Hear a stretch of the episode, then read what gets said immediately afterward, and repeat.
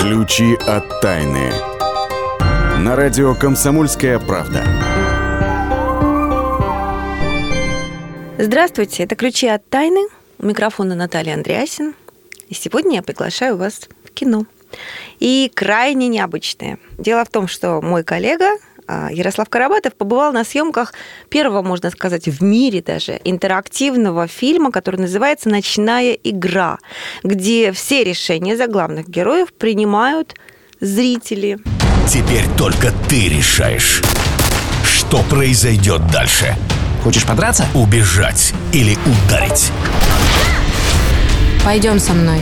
Довериться страсти или испугаться последствий. Смотри! Это был фрагмент фильма «Ночная игра». А, как я уже сказала, заведующий отделом науки «Комсомольской правды» и мой соведущий Ярослав Коробатов уже посмотрел это кино, поучаствовал в выборе сюжета и сейчас готов с нами поделиться своими впечатлениями. Слава, привет.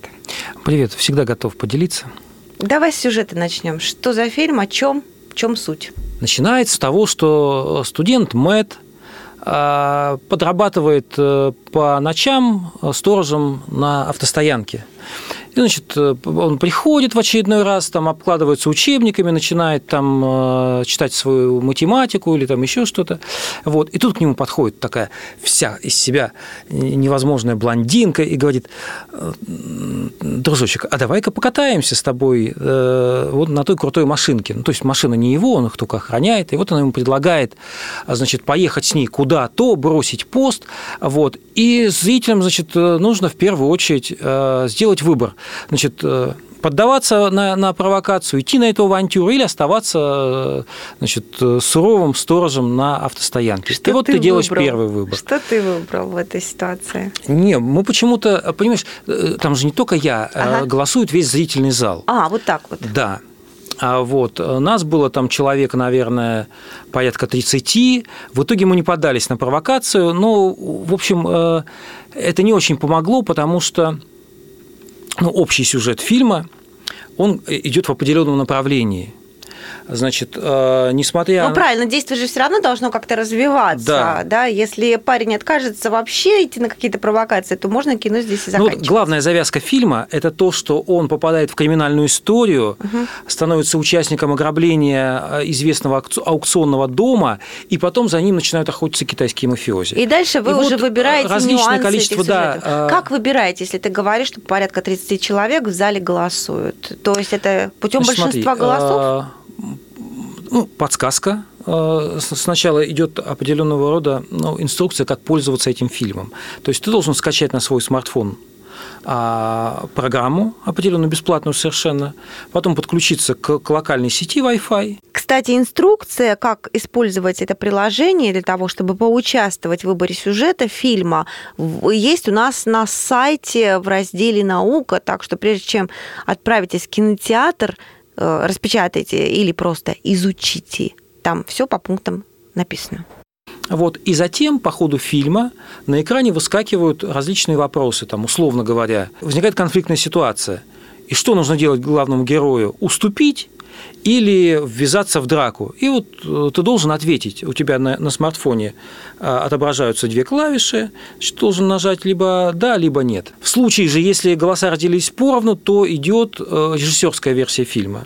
Мы выбрали самую, одну из самых жестких версий фильма. Ах, какие вы, однако. Да, ну мы, знаешь, мы же привыкли там «Терминатор», «Рокки» и все такое прочее, ну, «Боксер», серия про «Рокки», где, значит, супергерой раскидывает жуликов налево-направо, там вступает в перестрелку с сотней вооруженных головорезов. Ну, мы думаем, ну, а, чё, а, а чем мы хуже? Вот. Но вот наш подопечный оказался, в общем-то, не того полета птица, его грохнули ему достаточно быстро. И фильм вот. закончился на этом. И фильм на этом закончился, да. Сколько по времени это шло и сколько раз вы выбирали варианты? Общая продолжительность того, что снято и смонтировано, это двести пятьдесят минут. Ну, это четыре часа с лишним. Угу. Тот сюжет, по которому мы пошли, он в итоге длился порядка восемьдесят четыре - восемьдесят пять минут. Угу. Вот. Но есть там разные варианты, там сто и, бо- и более смотри, минут. Насколько ты выбираешь. Да. Сколько раз что... ты выбирал в итоге сюжет? Знаешь, вот смотри, нам рассказали, что в общей сложности мы голосуем сто восемьдесят раз. Ну, есть какие-то... Ой, ой, ой. А, есть серьезные разветвления, да, потому угу. что там всего семь финалов. Угу. А есть какие-то небольшие. Ну, вот, условно говоря, вот разводка такая, да, там э, по ходу пьесы э, значит, девушка целует молодого человека, и возникает э, значит, вопрос, у нас вопрос, значит... Э, Ну, продолжать э, вот, э, э, эту историю, да, поддаваться на флирт, на заигрывание, или не надо? Естественно, зал проголосовал, ну, предвкушая постельную сцену. Угу. Поддавайся, так. студент Мэт. Мэт – это его имя, да? Вот. Значит, он значит, предпринимает активные действия, ну, а в ответ она говорит, слушай, сейчас не время, значит, нам нужно заняться более серьезными вещами. Вот. Ну, и дальше потом начинается, там, продолжается погоня, врываются какие-то люди в масках, они куда-то бегут. То есть, есть такие вот, ну, незначительные ответвления, да, которые потом… А есть значительные? А Я есть вот значительные. думаю, то есть, а зачем все это задумано? Ведь это, в общем-то, в кино это первый раз, да? А я вот совсем не недавно читала книжку Бориса Акунина, которая называется «Сулажин». И там она устроена тоже по принципу интерактивной игры. То есть ты доходишь до какого-то момента в этой книжке и дальше должен выбрать два развития сюжета. Один из двух. И либо то, либо это. В зависимости от этого ты идешь то ли по одному сценарию, то ли по другому. В конце каждого сценария, в зависимости от того, что ты выбрал, Борис Акунин предлагает тебе прочитать твой психологический портрет. То есть если ты выбираешь, допустим, драку, то у тебя психологический портрет такой. Если ты выбираешь любовь и такое развитие событий, то у тебя другой совсем психологический портрет. Как тебе показалось, кино вот с этим вариантом участия, соучастия в сюжете, оно зачем? Просто игра или есть какой-то философский ну, С одной смысл? стороны, конечно, это игра, потому что зрители входят в раж и уже начинают ну, провоцировать героя на какие-то там сумасбродные поступки, вот, которые не, не, не читаются, но это уже вот, э, э, вот именно игра тебя захватывает вот, сам, э, сам процесс твоего соучастия. С другой стороны, это, конечно, э, в общем-то... кино, которое больше, чем кино, потому что становишься от, отчасти его соавтором, выбирая тот или иной сюжет, потому что, напоминаю, что там семь концовок, в двух герои убивают, есть хэппи-энд, где, значит, все счастливы при деньгах, вот, и есть множество, и четыре там остаются, да, четыре там других еще варианта. Вот, и ты к одному из них своего героя подводишь.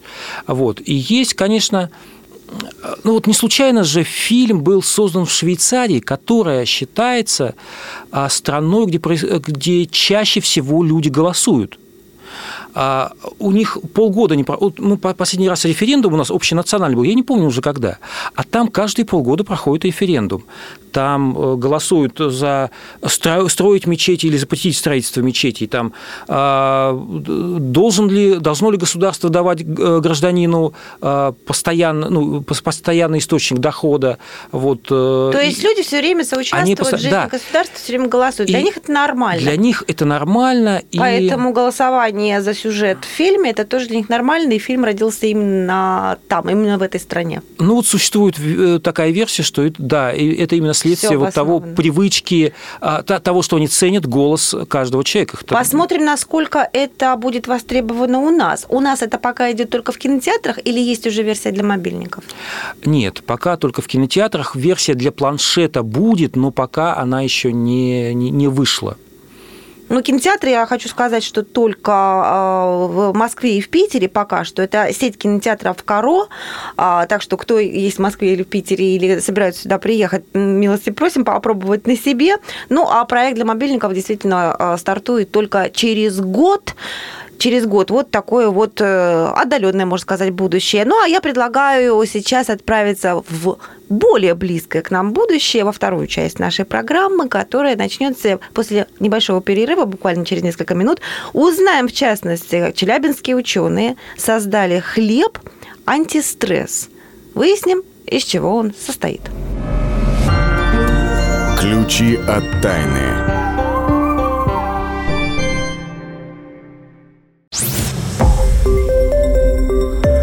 Радио «Комсомольская правда». Более сотни городов вещания и многомиллионная аудитория. Хабаровск восемьдесят восемь и три эф эм, Тюмень девяносто девять и шесть эф эм, Кемерово восемьдесят девять и восемь эф эм. Москва девяносто семь и два эф эм. Слушаем всей страной. Ключи от тайны.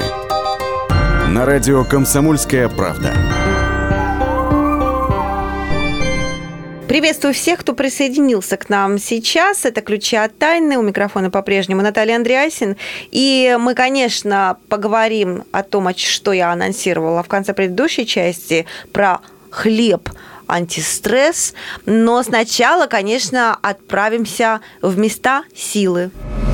Места силы. Точнее, у нас место силы – это поселок Алхо, который находится в Карелии.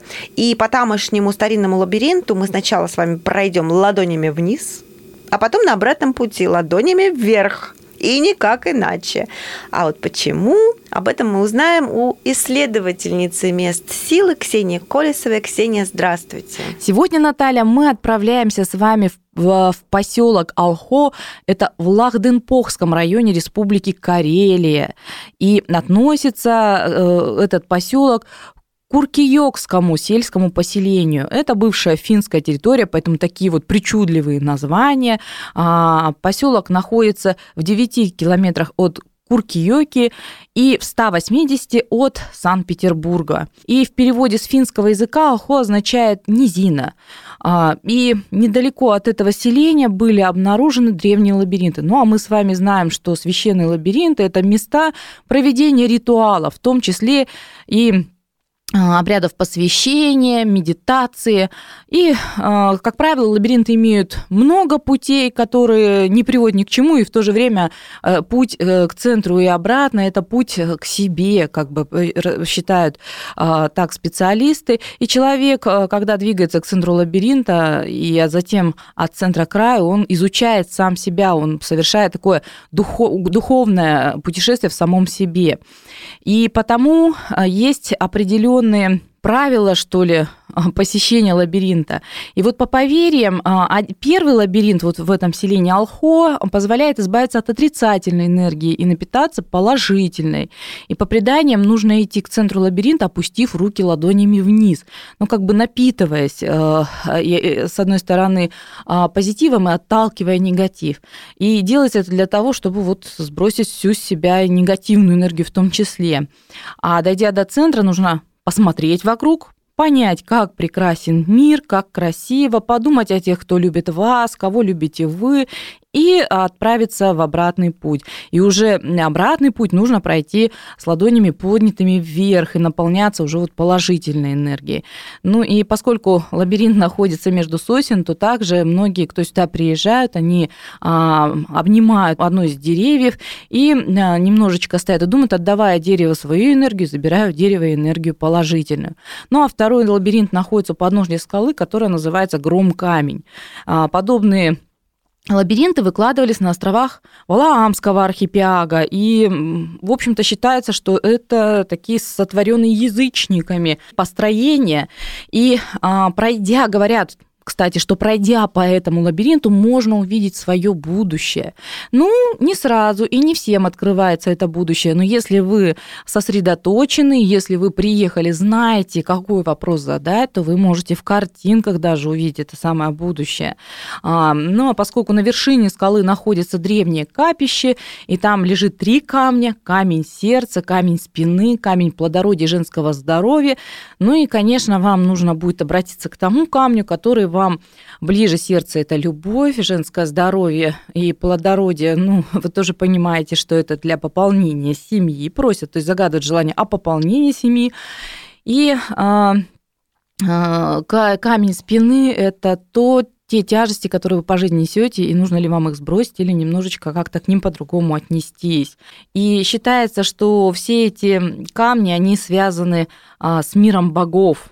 И исследователи говорят, что а, здесь сосредоточена очень хорошая энергетика. Многие утверждают, это то, что после посещения этих мест жизнь а, упорядочилась, и ответы на многие вопросы а, были получены очень быстро. В такие места силы Обычно люди берут талисманы какие-то, обереги, чтобы те набрались какой-то энергии с мест, про которые мы говорим. А вот вообще для, чем отличаются, знаете ли вы, чем отличаются талисманы от оберегов, амулетов? Этим вопросом мы тоже озадачились Ксении Колесовой, и она нам сейчас об этом расскажет. Бабушкин оберег. Мы говорим то про талисманы, то про амулеты, то про обереги. Меня очень часто спрашивают о том, а в чем разница между этими всеми такими вещами, да? И слово «талисман» было заимствовано у арабов, и по-арабски «талисма» – волшебное письмо. То есть талисманы – это всегда что-то, то, что притягивает что-то. Вот деньги, удачу в делах, азартных играх, удачу в любви, плодовитость. То есть это на притяжение работают. Готовятся и заряжаются талисманы на растущей луне и в полнолуние. И а, после вот получения задуманного этот талисман необходимо уничтожить. А вот амулет, он напротив. Против, всегда что-то отталкивает. Неудачи, болезни, несчастные случаи, не, какие-то негативные вещи, предательства и так далее. И поэтому их а, заряжают на убывающей луне. И талисманы, и амулеты всегда очень узко ориентированы. Кстати, у идейского царя Соломона было около шестьсот талисманов и амулетов на разные случаи жизни. И одни притягивали удачу, помогали побеждать врагов, другие защищали от злых чар. Кстати, ну а оберег, понятно, это оберегает людей от чужого глаза, защищает и создает некий такой кокон вокруг человека, который оберегает от негатива. Что же касается талисмана, то в этом году как-то так активно стали многие запасаться чешуей карпа.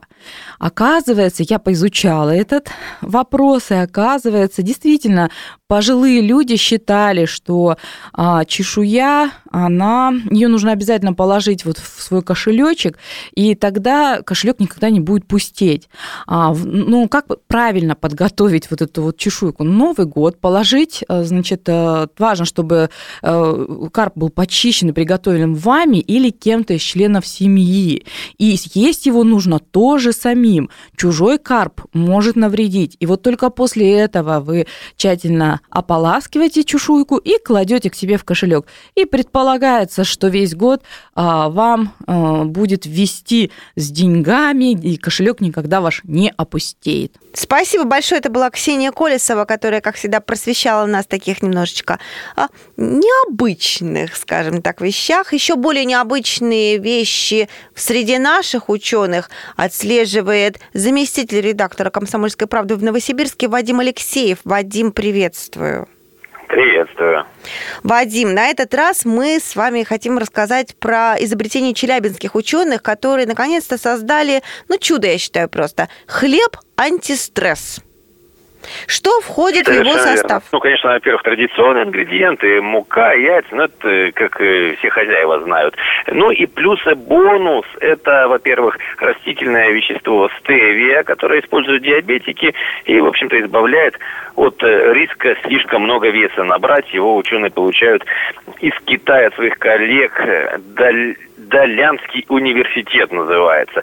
Но это даже меньше из ценных, качественных добавок. А самое главное, это фукоидан.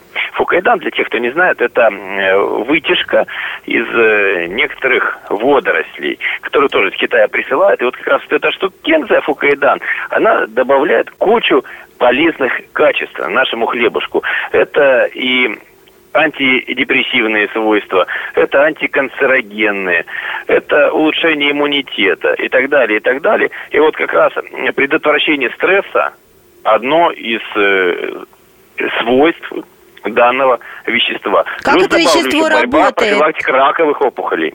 Угу. Как это вещество работает? Вот почему антистресс, да? Как, как оно работает, попадая в наш организм? Фукоидан я имею в виду. Фукоидан содержит необходимые элементы, вещества, которые, кстати, между прочим, некоторым людям, заботящимся о своем здоровье, знакомы.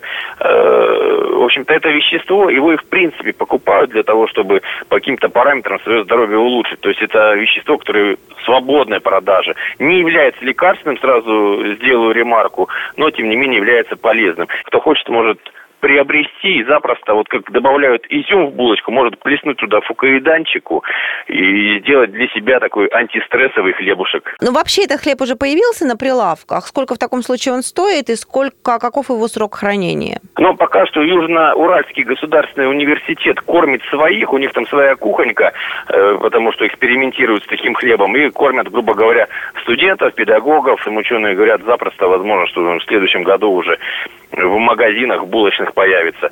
Тем более на цену это особо не влияет, а срок годности у хлебушка он даже выше, чем у обычного. Даже так? Это сколько, например? До десяти дней можно хранить. У меня вот уже на третью уже плесень появляется. А тут, пожалуйста. Мы сейчас прерываемся ненадолго. И в следующей части программы отправляемся в рубрику «Почемучка». Будем изучать сны. Почему люди не видят снов? Так ли это опасно, как считается на самом деле? Ну и сколько нужно спать, чтобы чувствовать себя хорошо? Ключи от тайны.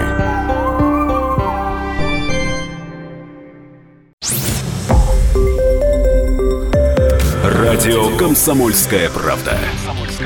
Более сотни городов вещания и многомиллионная аудитория. Ставрополь сто пять и семь эф эм. Севастополь сто семь и семь эф эм. Калининград сто семь и два эф эм. Москва девяносто семь и два эф эм. Слушаем всей страной. Ключи от тайны. На радио «Комсомольская правда».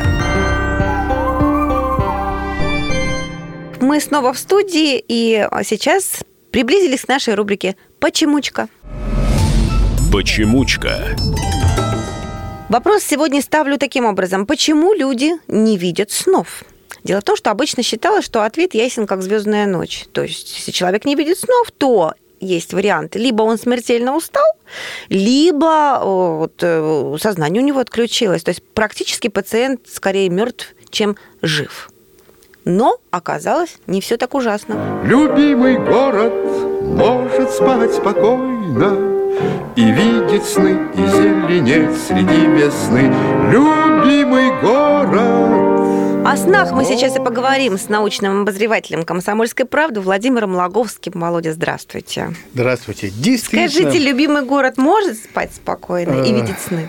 Да так и делают большинство. Хотя, знаешь, это большинство, которые не видят снов, и я в том числе. Я довольно редко вижу сны, и мне как-то, знаешь, не, э, довольно неприятно было читать, что, типа, не видят сны, это так люди не совсем умные, раз, и, ну, или у них сознание... Или сознание у них отключается. у них отключается сознание, что, что тоже, в общем-то... Неприятно. Ни, ничего хорошего, потому что как это, говорит, отключается... Вот.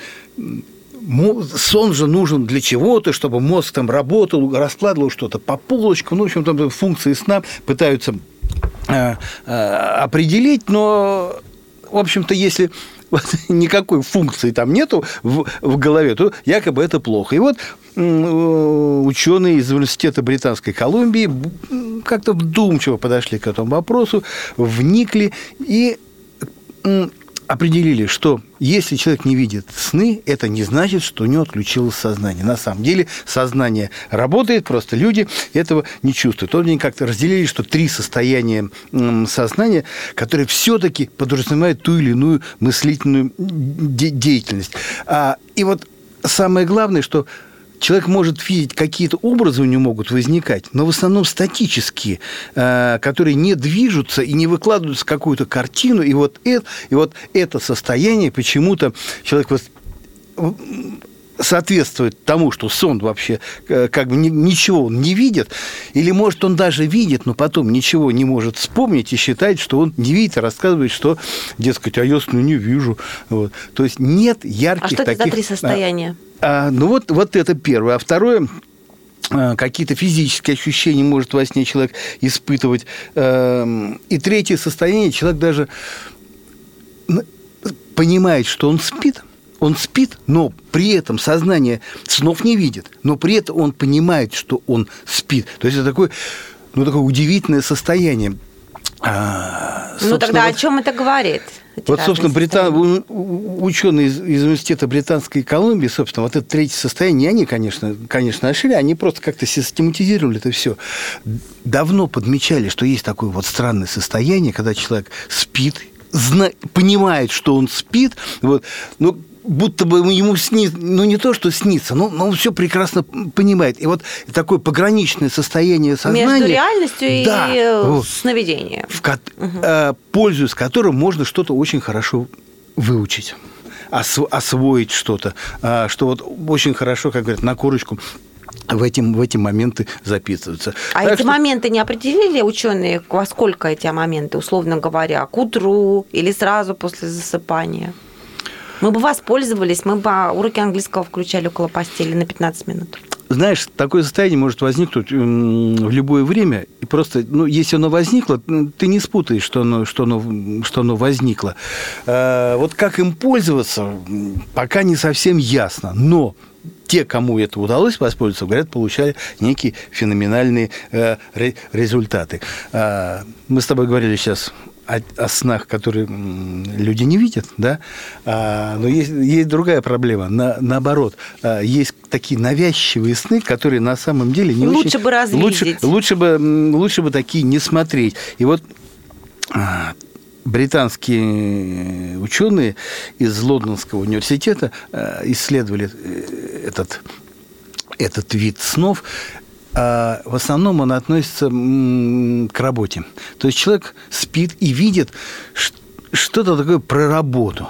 И в основном сны такие тревожные. Не то чтобы кошмар. Да, ну, мне как... обычно снится, что я сдаю номер, а в нем полполосы.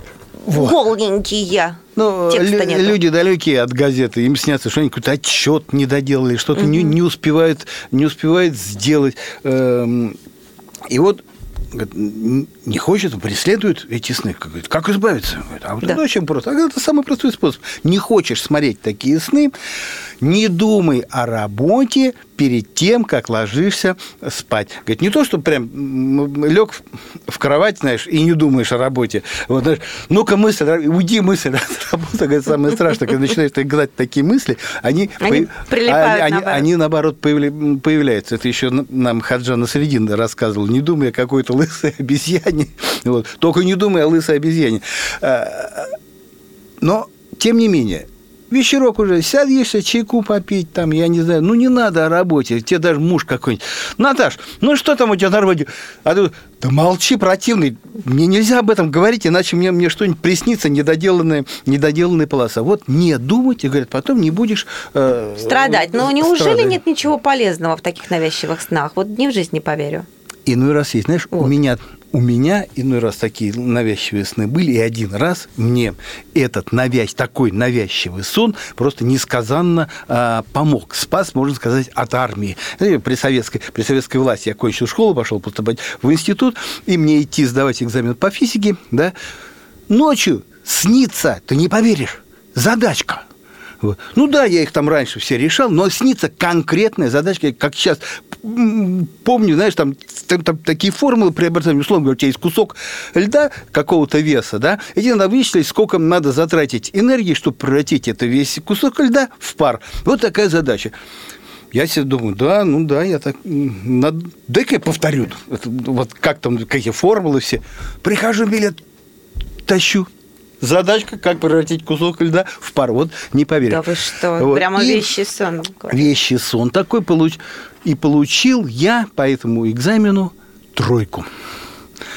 Ну, потому что, скажу честно, я, хоть я стал потом научным обозревателем, но в физике я был не очень как-то эм, осведомлен. Вот задачку решил, то есть билет я сделал, да, а там на какие-то вопросы уже дополнительные как-то я не очень, не очень хорошо отвечал, но то, что я сделал задачку, мне, мне позволило не получить двойку. Получил бы двойку, труба зовет, Ах, ну так самое главное, это, собственно, вы получили ну, тройку, которая вам позволила не пойти который, да, в армию. Поступить, да, поступить в, инс, в поступить. институт, в МВТУ имени, имени Баумана. И очень здорово, поэтому вы сейчас сидите в студии, все-таки уже в статусе научного обозревателя. Слушайте, у нас время истекает, как это не печально, на сны. И хочется только спросить вот важную информацию, мне кажется. Сколько надо спать, чтобы высыпаться?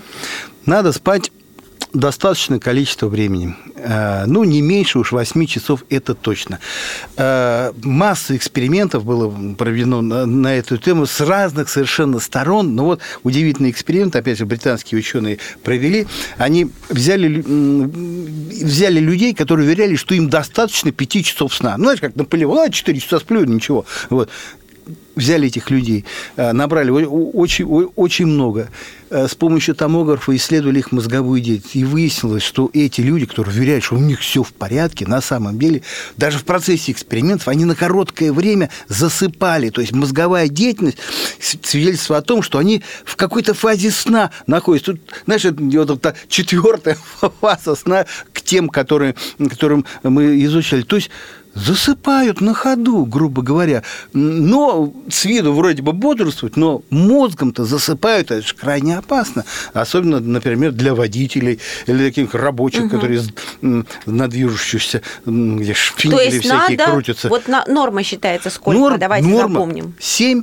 восемь, восемь часов – это как минимум. пять-шесть часов – это, это все-таки маловато. И тогда ну, не будешь засыпать на ходу. Ну, ну, на ходу люди засыпают. Ну, куда это годится? Владимир Лаговский, научный обозреватель «Комсомольской правды», очень переживает за тех людей, которые не досыпают и считают, что они Наполеоны. Нет, ребяточки, семь-восемь часов. Ученые доказали, что это то, что вам нужно. Поэтому дослушиваем нашу программу и баиньки. Но сначала, сначала в темные истории отправимся, конечно, темную историю. В эту часть нашей программы я подобрала про сны, точнее, про незнакомца, который снится почему-то всем подряд. Темные истории. На радио «Комсомольская правда». Десять лет назад в Нью-Йорке пациентка рассказала психиатру, что ей часто снится один и тот же человек. Причем она никогда не видела его в реальной жизни. Он рассказывает ей о своих делах и дает женщине различные советы. Вместе с психиатром она нарисовала фоторобот человека из ее снов. Каково же было удивление медика, когда другой пациент, увидев рисунок, сказал: «Да, я знаю этого мужчину. Он частенько появляется в моих снах». Тогда психиатр разослал фоторобот своим коллегам в других американских городах. И оказалось, что именно он снится очень многим. Любопытно, что чаще всего он снится людям в новогоднюю ночь. Причем дамам он не только дает полезные советы, но и занимается с ними любовью. Чтобы найти хотя бы похожего реального человека, добровольцы расклеивали объявления на столбах и остановках. Несколько тысяч человек откликнулись на призыв, уверяя, что видели круглолицего лысеющего гражданина с густыми темными бровями. Но никто не был уверен на сто процентов. Возможно, это просто самый распространенный человеческий типаж. Как бы то ни было, но если в новогоднюю ночь вам приснился некий незнакомый человек, не пугайтесь. Выслушайте его и его советы, но сделайте все-таки по-своему, не во вред себе. И не спешите обращаться за помощью к психиатру. Ключи от тайны.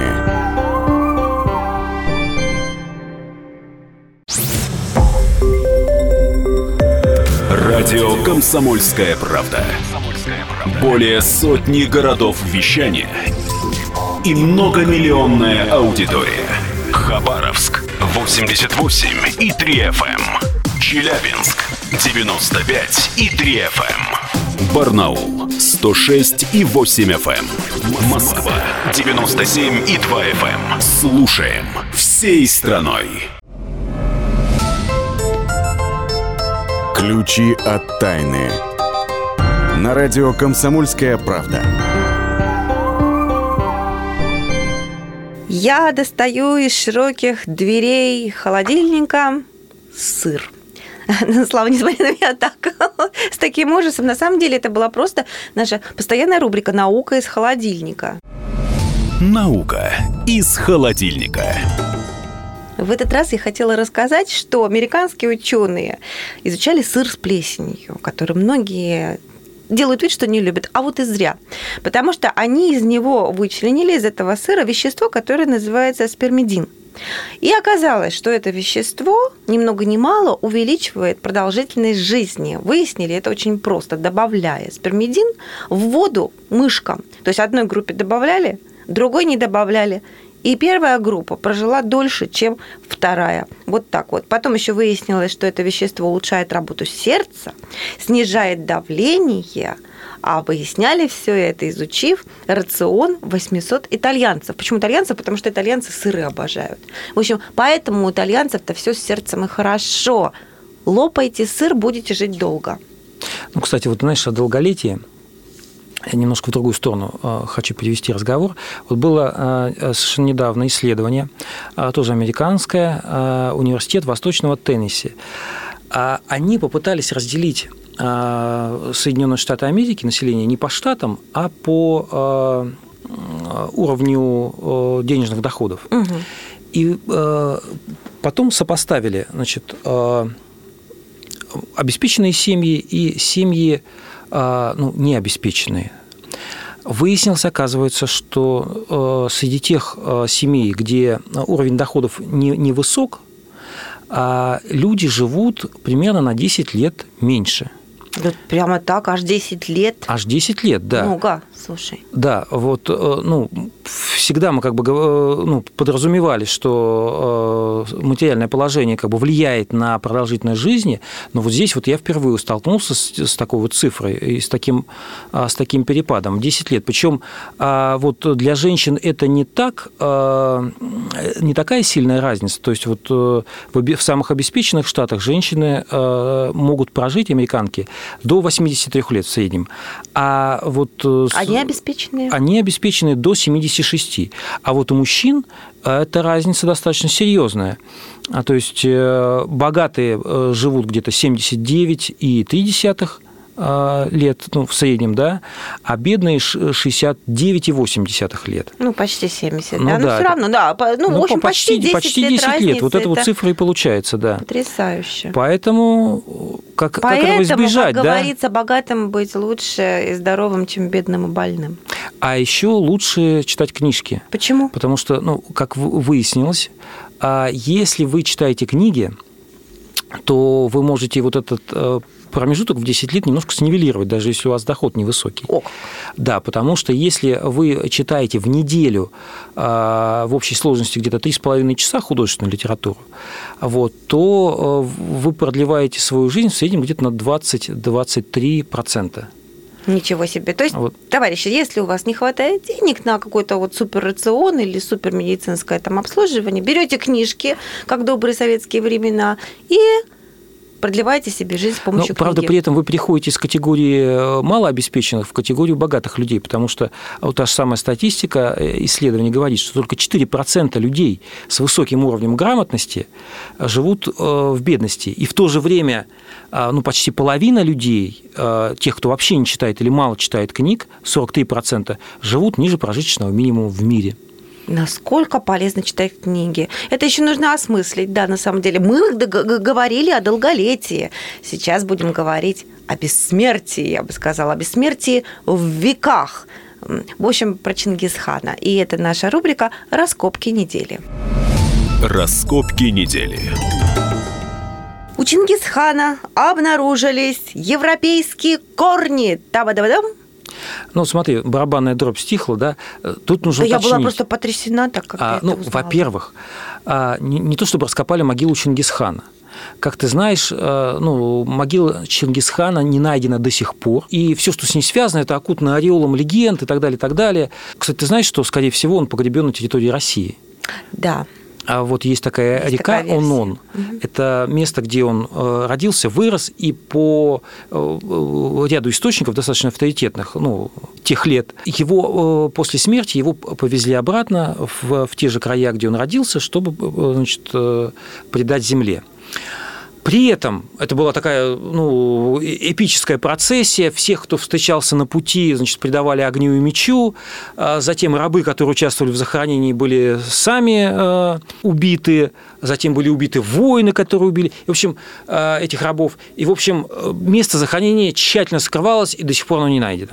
Что же нашли? Нашли захоронение людей, которые принадлежат к клану, которому принадлежал и Чингисхан. Угу. Вот. В этом захоронении, ну, о том, что это, значит, эти люди имеют какое-то отношение к Чингисхану, говорят там ряд косвенных признаков. В частности, были найдены, ну, такие изображения сокола на золотых пластинах, а это вот эмблема клана. Соответственно, исследовали кости этих людей, вычленили, значит, ДНК, и выяснилось, что по женской линии это азиатские гены, по мужской линии есть следы, ну, предки Чингисхана, возможно, жили в Европе, ну, в общем, где-то либо в Западной Европе, либо вот на территории, близкой к Южному Уралу, вот встречается эта гаплогруппа. Она сложно называется, угу. я, не, я не буду еще произносить, чтобы, чтобы не запутывать. Вот. Косвенным признаком, что Чингисхан был европейцем, говорит то, что некоторые историки называют, называют цвет глаз. Он был зеленым, что для монголов, в общем, не характерно. Вот. Но нужно еще новые доказательства, и я надеюсь, рано или поздно будет найдена все-таки могила Чингисхана, и тогда мы сможем четко ответить на этот вопрос. Был ли он европейцем, или он все-таки был... И все-таки какие-то корни да. хотя бы европейские были. В общем, открытия ученых переворачивают наше представление об истории, хотя вообще многие открытия ученых переворачивают наше представление обо всем. Ну, в частности, например, о медицине. Вот до сих пор, до сегодняшнего момента мы все знали, что загар – это вредно. Нужно мазаться кремами, защищающими все на свете, желательно вообще не выползать на солнце, даже на юге. А вот, внимание, новость для тех, кто собирается на новогодние праздники в южные страны. Оказывается, нехватка загара ухудшает ваше здоровье, а не его переизбыток. Ну вот действительно, это американская программа по сбору медицинской статистики, она... показал совершенно невероятные цифры. тридцать два процента населения США страдает от дефицита витамина D. Ну, возможно, они были напуганы вот предыдущими исследованиями, которые говорили, что вот ни в коем случае нельзя там перебирать с загаром под открытым солнцем, потому что это чревато там раком кожи и все такое прочее. Так вот выяснилось, что вот обратная крайность, она ничуть не менее вредна. Вот. И связывают с недостатком витамина D при загаре, человек получает вот этот витамин. Вот с его недостатком связано тринадцать процентов всех смертей в США. Ой! Да. Причем вот этот витамин, он не... В, организм не может его восполнить с помощью, ну, вот, витаминок, да, которые угу. можно купить в аптеке. То есть он может вырабатывать только сам. Только при загаре. И вот для поддержания нормального уровня витамина D в крови достаточно находиться на солнце три раза в неделю. Причем загорать может только четверть поверхности тела. Таким образом, друзья, мы добрались до а, финальной части нашей программы. И сейчас я вам расскажу про эксперимент, который музыковеды провели над песней Фредди Меркьюри. И не просто так. Дело в том, что двадцать четвёртого ноября, буквально на днях, было двадцать пять лет, как Фредди Меркьюри нет с нами. Но музыка есть, голос есть. И вот, кстати, о голосе. Считается, что он необычен, невероятен совершенно, что музыковеды доказали, взяв классическое произведение Queen, We are the champions, знаменитая, да? И просто убрали аранжировку. То, что получилось, невероятно. Остался только голос Меркьюри. Вот этот вот невероятный голос. Больше ничего не рассказываю. Дальше слушайте, почувствуйте сами. Пускай у вас мурашки по коже побегут. А хорошей вам музыки, хороших новостей на неделю. До следующей нашей с вами встречи. С вами были Ярослав Коробатов и Наталья Андреассен. Счастливо. Time after time, I've done my sentence, but committed no crime, and bad mistakes, I've made a few, I've had my share of sand kicked in my face, but I've come through.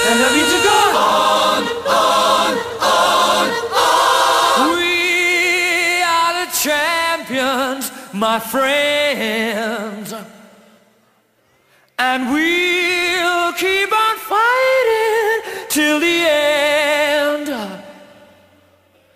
We are the champions. We are the champions. No time for losers, 'cause we are the champions of the world.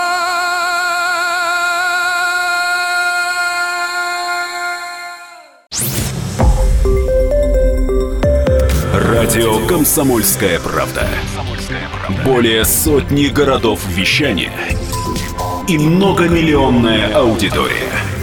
Таганрог сто четыре и четыре эф эм, Ставрополь сто пять и семь эф эм, Тюмень девяносто девять и шесть эф эм, Москва девяносто семь и два эф эм. Слушаем всей страной.